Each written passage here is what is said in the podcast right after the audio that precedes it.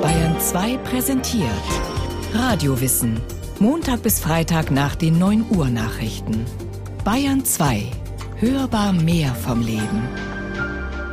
Die Geschichte Frankreichs und Deutschlands ist seit Jahrhunderten nur ein beständiges Bemühen, sich zu nähern, sich zu begreifen, sich zu vereinigen, sich ineinander zu verschmelzen. Die Gleichgültigkeit war ihnen immer unmöglich. Sie müssen sich hassen oder lieben, sich verbrüdern oder sich bekriegen. Ludwig Börne, achtzehnhundertsechsunddreißig. Die alten Grenzen Frankreichs sind der Rhein, die Alpen und die Pyrenäen. Dass Teile davon abgetrennt wurden, konnte nur durch widerrechtliche Gewalt geschehen. Der französische Politiker Lazare Carnot im Nationalkonvent siebzehnhundertdreiundneunzig. Die Rivalität zwischen Deutschen und Franzosen reicht weiter zurück als bis zum Deutsch-Französischen Krieg achtzehnhundertsiebzig. Im Jahr achtzehnhundertvierzig verlangte Frankreich den Fluss als Grenze, um von innenpolitischen Turbulenzen abzulenken. Grob gesagt spannt sich der gegenseitige Argwohn auf beiden Rheinufern über tausend Jahre, seit den Karolingern. Akut wird der Konflikt indes erst im neunzehnten Jahrhundert. Der Historiker Ulrich Lappenköper, einer der besten Kenner des wechselvollen Miteinanders. Im Kampf gegen den Kaiser der Franzosen, gegen Napoleon den Ersten entwickelt sich im Deutschen Reich ein Nationalbewusstsein, kulminierend in der Völkerschlacht von Leipzig achtzehnhundertdreizehn. Und dieses Nationalbewusstsein besitzt schon damals den Hass gegen Frankreich als zentralen Inhalt. Zu denken wäre da beispielsweise an Politiker wie Karl von Rotteck oder an Ernst Moritz Arndt, der davon gesprochen hat, der ewige Hass gegen Frankreich sei die Religion des deutschen Volkes. achtzehnhundertdreizehn schrieb er das. Sichtbar wird die Rivalität, als die deutsche Nation zum Staat wird. Bei der ersten Station, dem Krieg Preußens gegen Österreich achtzehnhundertsiebenundsechzig, kommt Frankreich noch zu spät, um einzugreifen. Die Wiener Doppelmonarchie kapituliert zu schnell. Drei Jahre später gelingt es dem preußischen Ministerpräsidenten Otto von Bismarck, einen diplomatischen Streit so zu manipulieren, dass Napoleon der Dritte als Aggressor dasteht. Deshalb bleiben bei Ausbruch des Deutsch-Französischen Kriegs die europäischen Nachbarn neutral, während die süddeutschen Kleinstaaten dem Norddeutschen Bund und damit Preußen zu Hilfe eilen. Am Ende der Schlachten bei Sedan, Marlatour und um die Pariser Kommune stehen achtzehnhunderteinundsiebzig der deutsche Sieg, die Ausrufung Wilhelms des Ersten zum deutschen Kaiser im Thronsaal von Versailles und die Abspaltung Elsass-Lothringens von Frankreich, was sofort Protest zur Folge hat. Ein Auszug aus einem Schreiben von Parlamentariern der beiden Provinzen vom Februar achtzehnhunderteinundsiebzig. Elsass und Lothringen wollen nicht abgetrennt werden. Frankreich kann der Abtretung von Lothringen und dem Elsass weder zustimmen, noch sie unterzeichnen. Europa kann die Preisgabe von Elsass und Lothringen weder zulassen, noch anerkennen. Die Deutschen wissen, dass sie in dem Gebiet, ungeachtet der deutschen Kultur und Sprachtraditionen in einigen Landstrichen, nicht mit offenen Armen empfangen werden. Der inzwischen zum Reichskanzler ernannte Bismarck kalkuliert zynisch. Bismarck war der festen Überzeugung, dass der Revanchewille vorhanden sein würde nach einem deutsch-französischen Krieg mit oder ohne Annexion Elsass-Lothringens. Das war für ihn das entscheidende Argument, dass er gesagt hat, wir annektieren Elsass und Lothringen im Wissen, dass Frankreich dem neuen deutschen Kaiserreich so oder so feindlich gegenübergestellt sein würde. Erläutert Professor Ulrich Lappenköper. Die Abtrennung Elsass-Lothringens bedeutet für Frankreich den Verlust von etwa eins Komma fünf Millionen Bürgern und Steuerzahlern und eines Gebietes von fünfzehntausend Quadratkilometern. Zudem bürden die Deutschen den Verlierern fünf Milliarden Francs an Reparationen auf. Um die damals ungeheure Summe zu beschaffen, bedient sich die Dritte Französische Republik des Bankhauses Rothschild mit seiner internationalen Struktur – und vertraut der Diskretion von Bismarcks langjährigem Bankier Bleichröder. Dessen enge Kontakte ins Nachbarland zeigt ein Brief von Staatspräsident Adolphe Thiers an den französischen Botschafter.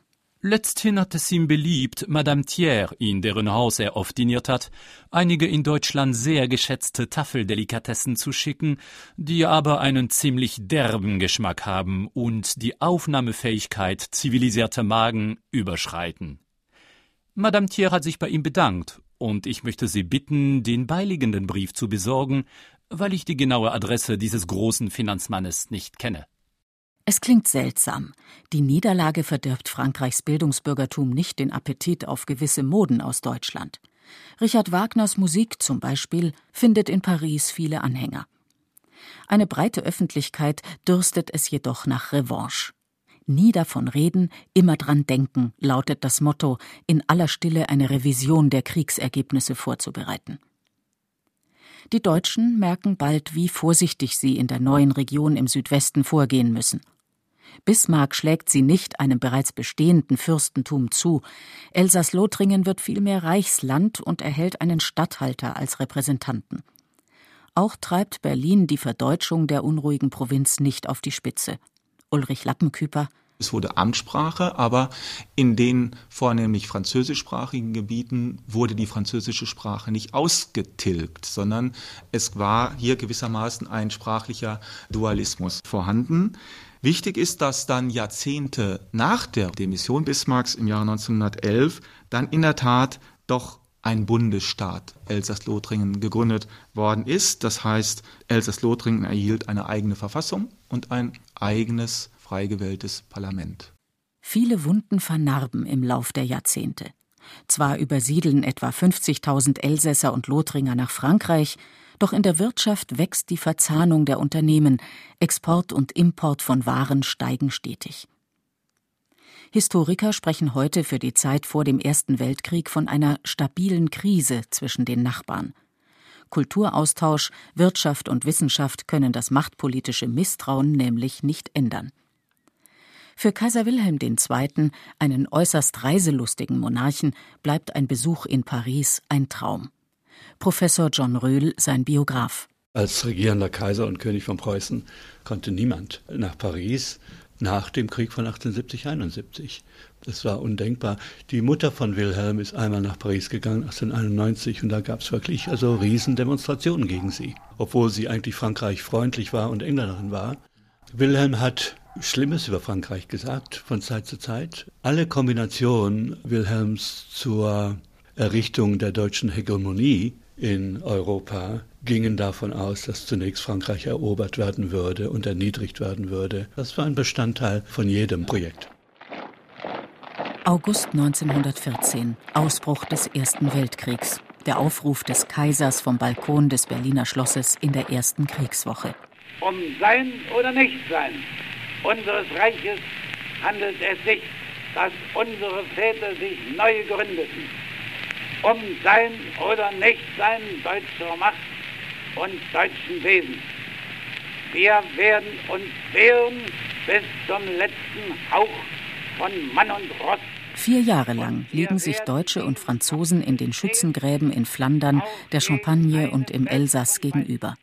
Anfangs glauben beide Seiten fest an die eigene Stärke, auch die der jeweiligen Bündnisse, und beschwören den inneren Zusammenhalt.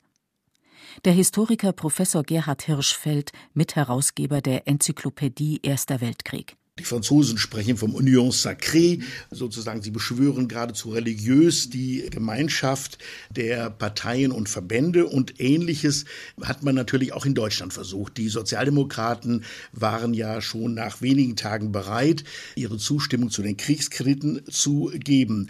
Aber unter dem Stichwort des Burgfriedens verbinden sich eben sehr, sehr entgegengesetzte Dinge, wie zum Beispiel die Hoffnung auf nationale Erneuerung, also eine Art Gemeinschaftserleben, was vor allen Dingen bei den Konservativen ausgeprägt war. Die erbitterten Gefechte verursachen ungeheure Verluste. Man schätzt die Zahl der Toten und Verwundeten in beiden Armeen auf etwa drei Komma drei Millionen. Einfache Soldaten verstehen den Sinn des Krieges rasch nicht mehr. So kommt es auf französischer Seite zu einer Art Militärstreik, den die Generalität brutal unterdrückt. Im deutschen Heer ist die Lage kaum besser. Die Zahl der Deserteure steigt, immer mehr Soldaten kehren vom Urlaub nicht an die Front zurück. neunzehnhundertachtzehn sind es Kieler Matrosen, die mit ihrem Aufstand gegen ein sinnloses Auslaufen der Schlachtflotte der Reichsleitung die Haltlosigkeit der Situation aufzeigen und das Ende des Kaiserreiches einläuten. Auszug aus dem Vertrag von Versailles neunzehnhundertneunzehn, Artikel zweihundertdreizehn. Die alliierten und assoziierten Regierungen erklären und Deutschland erkennt an, dass Deutschland und seine Verbündeten als Urheber für alle Verluste und Schäden verantwortlich sind, welche die alliierten und assoziierten Regierungen und ihre Staatsangehörigen infolge des Krieges, der ihnen durch den Angriff Deutschlands und seiner Verbündeten aufgezwungen wurde, erlitten haben. Der Wortlaut des Internationalen Friedensvertrags empört die Deutschen umso mehr, als viele bis neunzehnhundertachtzehn an die Möglichkeit eines Sieges geglaubt haben. Da deutsche Diplomaten von den Verhandlungen ausgeschlossen bleiben, geht das Wort vom Diktat von Versailles und vom Schandfrieden um. Die Argumente der Gegenseite, vor allem Frankreichs, werden nicht beachtet. Gerhard Hirschfeld. Der Versailler Vertrag trifft Deutschland in einer unglaublichen Krisensituation. Der Übergang von einem politischen System in ein anderes und die Erschütterung, die hineingeht bis in die sozialdemokratische, kommunistische Seite. Das heißt, die Vorstellung, dass Deutschland diesen Krieg ja gar nicht veranlasst habe, dass Deutschland im Kriege unschuldig gewesen sei, zieht sich durch alle politischen Lager hindurch und erschwert die Aufgabe der deutschen Politiker, nämlich einen politischen Neuanfang zu wagen. Frankreich sieht den Versailler Vertrag dagegen als das Einlösen des im Krieg oft gehörten Satzes L'Allemagne payera, Deutschland wird zahlen. Da die Reparationen, die Deutschland zahlen soll, höher sind als vier Jahrzehnte zuvor die von Frankreich entrichteten, begründet der Friedensvertrag weiteren bilateralen Streit. Als das Reich neunzehnhundertdreiundzwanzig erklärt, es sei außerstande zu zahlen, besetzen französische und belgische Truppen das Ruhrgebiet. Oh mon Paris, ville idéale, qu'il faut quitter dès ce soir. Adieu ma belle capitale, adieu, non, au revoir. Der weitgehend fruchtlose Ruhrkampf wirkt in beiden Ländern jedoch auch heilsam. Aristide Briand und Gustav Stresemann, die Außenminister, bilden das erste jener deutsch-französischen Politikerpaare, Couple franco-allemande, die auch später wichtig werden. Im Fall Briands und Stresemanns kommt es neunzehnhundertfünfundzwanzig zum Abschluss des Friedensvertrags von Locarno, in dem beide Länder ihre Differenzen über die gemeinsame Grenze beenden und sich zur friedlichen Beilegung aller Streitfragen verpflichten. Ulrich Lappenköper warnt jedoch vor zu früher Ahnensuche bei der deutsch-französischen Freundschaft. Denn der eine, Stresemann, zielte darauf ab, mit Hilfe eines bereinigten deutsch-französischen Verhältnisses den Versailler Friedensvertrag zu revidieren, vor allen Dingen im Osten Europas, während Briand vor allen Dingen im Sinn hatte, den Status quo, wie er sich mittlerweile in Europa eingestellt hatte, zu zementieren. Das heißt, sie waren aus meiner Sicht keine Friedensapostel oder von idealistischen Zielsetzungen geleitete Träumer, sondern es waren nationale Politiker, die erkannt haben, dass die Bereinigung der Probleme der Vergangenheit für beide Staaten nützlich sein würden. Zitat aus dem zweiten Band von Adolf Hitlers Mein Kampf. Darüber muss man sich endlich vollständig klar werden. Der unerbittliche Todfeind des deutschen Volkes ist und bleibt Frankreich. Hitlers Buch hätte Frankreich warnen können, denkt man heute. Doch die Jahre von neunzehnhundertdreiunddreißig bis neunzehnhundertneununddreißig bedeuten für die deutsch-französischen Beziehungen keine durchgehende Konfrontation, sondern verzeichnen auch kurze Entspannungsphasen. Zwar suchen viele politische Emigranten aus dem Reich in Frankreich Zuflucht, die Dritte Republik ist zeitweise sehr links, doch findet sich in den Tonarchiven auch die Übertragung einer Zeremonie, die im Dezember neunzehnhundertachtunddreißig in Paris stattfindet. Nazi-Prominenz und französische Diplomatie versöhnen sich. Voilà, Monsieur, le texte du communiqué. Von Ribbentrop veut bien faire une déclaration. Mit der heutigen Erklärung sind Deutschland und Frankreich auf der festen Grundlage ihrer Freundschaft mit anderen Staaten übereingekommen, ihren jahrhundertealten Grenzstreit zu beenden. Bei der Unterzeichnung einer gemeinsamen Friedenserklärung spricht Reichsaußenminister Ribbentrop von einem Ausgleich beider Staaten. Hohle Phrasen, meint Ulrich Lappenköper, allerdings erfüllen sie in Paris ihren Zweck. Es gab eben sowohl jene politischen Kräfte, die für die Verständigung mit Deutschland plädierten, in der Hoffnung, dass man sich tatsächlich mit Hitler Deutschland arrangieren könne. Und es hat gleichwohl immer die gegeben, die darauf aufmerksam gemacht haben, dass auch die Verständigungssignale eines Adolf Hitler letztlich nur Schall und Rauch seien. Wenn man von einem Aufweckerlebnis sprechen kann, so wird man sicherlich die Besetzung der sogenannten Resttschechei im damaligen Jargon benennen können, also das Frühjahr neunzehnhundertneununddreißig. Für Frankreich markiert der Tag, an dem diese Sätze im Radio übertragen werden, den Tiefpunkt der Beziehung zum Nachbarland jenseits des Rheins. Im Eisenbahnwaggon im Wald von Compiègne, in dem neunzehnhundertachtzehn der Waffenstillstand zur Beendigung des Ersten Weltkriegs unterschrieben worden ist, müssen französische Generäle am zweiundzwanzigsten Juni neunzehnhundertvierzig die Niederlage ihres Landes akzeptieren. Die erniedrigende Symbolik des Eisenbahnwagens haben Hitlers Propagandaexperten genau berechnet. Die deutsche Besatzung Frankreichs bis neunzehnhundertfünfundvierzig ist sozusagen der historische Humus, auf dem die Beziehungen der Nachkriegszeit wachsen. Das Gewissen der Deutschen belasten Verbrechen wie das S S-Massaker im Dörfchen Oradour-sur-Glan, dem im Juni neunzehnhundertvierundvierzig etwa sechshundertfünfzig Einwohner, zu zwei Dritteln Frauen und Kinder, zum Opfer fallen. Auf französischer Seite reicht die Palette der Erinnerungen von den Helden der Resistance bis zu den moralisch korrupten Kollaborateuren im klerikalen Lager. Für Jahrzehnte ist der Beitrag der Regierungspolitiker und Funktionäre des Vichy-Regimes zur Deportation von Juden in die Konzentrationslager in Frankreich ein Tabu.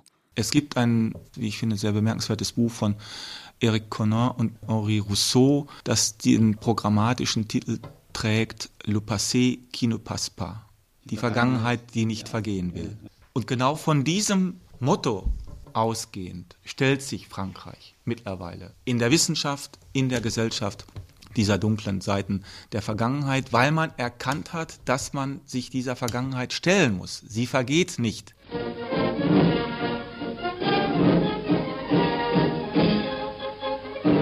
Inmitten der Ruinen von Mainz hielt de Gaulle eine Ansprache an die rheinische Bevölkerung. Nach dem Vorbeimarsch der Besatzung... Umgekehrte Verhältnisse. Eine Wochenschau von neunzehnhundertfünfundvierzig. Sie zeigt Frankreich als Besatzungsmacht. Bilder und Text sind einer Zensur unterzogen. Die Fahrt geht durch das Gebiet des Westwalds nach Freiburg im Breisgau, wo der General zu den Bewohnern von Baden und Württemberg spricht. Der Kommentar deutet die Lebensumstände in Baden, Teilen Württembergs und entlang des Rheins nur an. Sie sind für die einheimische Bevölkerung kaum besser als in der übel beleumundeten sowjetischen Besatzungszone. Der Ruf der Grande Nation leidet. Ernüchtert bilanziert ein französischer Literat neunzehnhundertachtundvierzig in einem Zeitungsartikel: Wir sind mit der festen Vorstellung, einer moralistischen Vorstellung, in Deutschland eingezogen, von einem ganzen Volk ein Schuldeingeständnis zu erhalten. Das Vorhaben ist gescheitert. Das müssen wir hinnehmen. Das Problem liegt nicht darin, ein geständiges Deutschland zu erreichen, sondern ein neues Deutschland. Die selbstkritische Einschätzung deutet zunächst in eine ähnliche Richtung wie viele deutsche Erinnerungen an die Franzosenzeit als Leidenszeit. Neuere Forschungen ergeben jedoch ein ungleich vielschichtigeres Bild der Jahre bis neunzehnhundertneunundvierzig, sagt Ulrich Lappenköper. Durch die Archive, die mittlerweile geöffnet sind, wissen wir, dass es eben sehr wohl auch positive Elemente in der französischen Besatzungspolitik gegeben hat. Ich denke an Hilfs- und Fürsorgeeinrichtungen, die Zulassung demokratischer Parteien, die Umerziehung, sodass insgesamt ein profunder Kenner der Szene, Edgar Wolfram, diese Besatzungspolitik als janusköpfig bezeichnet hat. Im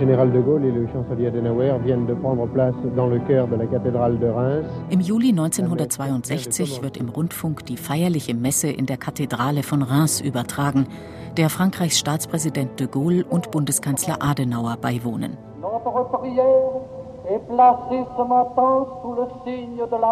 Die hochsymbolische Geste der Versöhnung in dem Kirchenbau, den deutsche Granaten im Ersten Weltkrieg schwer beschädigt haben, ist ein Höhepunkt in einer langen Liste von beiderseitigen Versuchen des Ausgleichs. neunzehnhunderteinundfünfzig gründen Deutschland und Frankreich die E G K S mit, die Europäische Gemeinschaft für Kohle und Stahl, ein Vorläufer der Europäischen Union. Im Januar neunzehnhundertdreiundsechzig schließen beide Länder den Élysée-Vertrag über die deutsch-französische Zusammenarbeit. Im September neunzehnhundertvierundachtzig erreichen sich Präsident Mitterrand und Kanzler Kohl in Verdun bei einer großen Zeremonie zum Gedenken an die Opfer des Ersten Weltkriegs die Hände. neunzehnhundertachtundachtzig stellen die Armeen beider Länder eine deutsch-französische Brigade in Dienst, deren Kommando alle zwei Jahre zwischen beiden Ländern wechselt. Der Wandel vom Vis-à-vis zum vertrauensvollen Miteinander ist ein langsamer, in kleinen Etappen und Unternehmungen. Im Überblick, so meint der Historiker Ulrich Lappenköper, aber stecke dahinter die Wahrnehmung einer anderen Welt. Diese Verständigungspolitik der frühen fünfziger Jahre ist in meinen Augen große Politik, das heißt eine Politik der Regierungen. Und die Gesellschaften werden vor allen Dingen dann eher Anfang der neunzehnhundertsechziger Jahre mit einbezogen. Die Verständigung wurde nicht, aus meiner Sicht zumindest, aus Idealismus eingeleitet, sondern sie war das Produkt einer Abwägung der nationalen Interessenlagen. Man erkannte, dass dieses Europa nach dem Zweiten Weltkrieg einen völlig anderen Stellenwert besaß. Es gab neue Supermächte. Wenn Europa überhaupt noch eine Rolle in der Welt spielen wollte, dann musste es sich einigen. Die politische Führung in beiden Ländern zeichnet für das letzte Drittel des zwanzigsten Jahrhunderts gern ein Bild von Harmonie und gegenseitiger Wertschätzung. Gelegentliche Trübungen werden übergangen. So äußert Präsident Mitterrand neunzehnhundertneunundachtzig Skepsis bezüglich der deutschen Einheit, was Bonn sehr irritiert. Und im Alltag? Der französische Deutschland-Experte René Lasserre bilanziert in den neunziger Jahren die Beharrungskraft geschichtlicher Erfahrungen. Es gibt noch viele Vorurteile und Klischees, die der Vergangenheit und dem letzten Krieg entspringen. Seltsamerweise werden sie oft von der Jugend aufgenommen, die diese Ära nicht miterlebt hat. Also Klischees übertragen sich gut. Ich glaube auch, die Vorurteile sind in Frankreich stärker verbreitet als in Deutschland. Die Vorbehalte gegenüber dem Partner sind stärker als in Deutschland. Auch da sind die Klischees zäh. Die Schulen tragen viel dazu bei, mit Ideen. Die politische Sozialisation ist dagegen weniger gut entwickelt. Weil